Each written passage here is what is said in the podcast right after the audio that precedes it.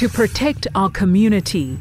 to protect our families and ourselves against COVID 19 is to honor the Madiba legacy, a legacy of love and Ubuntu. It is the desire of every freedom fighter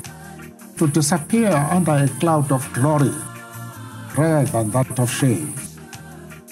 It is the task of a freedom fighter when you see that uh, the end of your days has come to live a tradition of